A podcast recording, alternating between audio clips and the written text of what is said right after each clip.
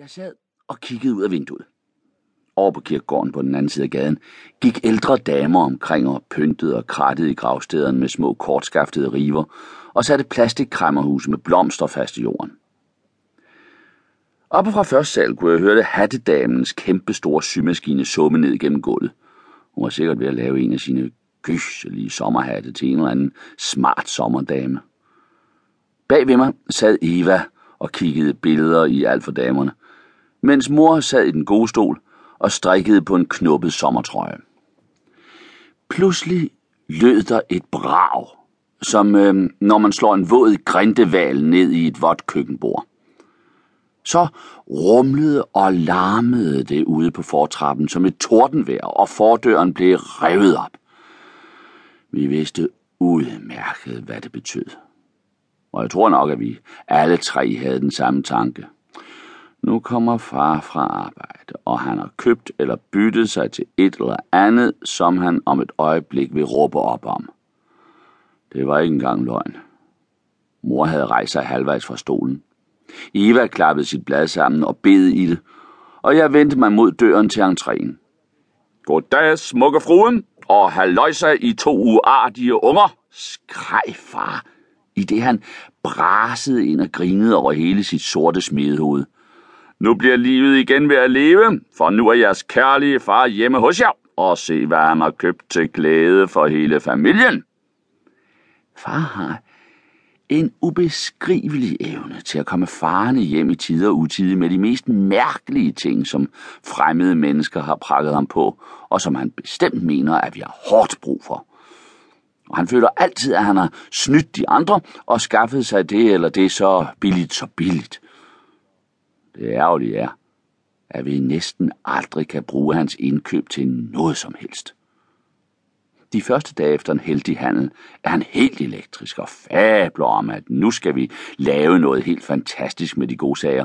Men efterhånden som tiden går, så bliver tingene stille og fredeligt glemt og gemt væk på hylden over bøjlestangen ude i entréen eller i kælderrummet.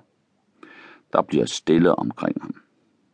Men øh, vi behøver ikke at kede os. For der går ikke mange dage, før han kommer larmende med noget helt nyt. Og så må vi igen belave os på at høre om, hvor heldig han har været. Og han kan undre sig over, at vi overhovedet har kunnet undvære den nye dims i så mange år.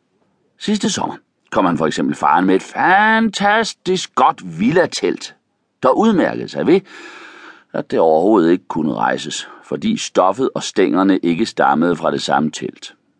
Han havde givet 100 kroner for det og vi opdagede først, at pengene var givet rigtig dårligt ud, da vi en nat prøvesov teltet på en eng uden for byen. Vi boede en sindssyg nat i et stofhus, der var bundet til nogle metalstænger, der igen var med som noget stoltråd, som vi havde tusket os til hos en bundmand.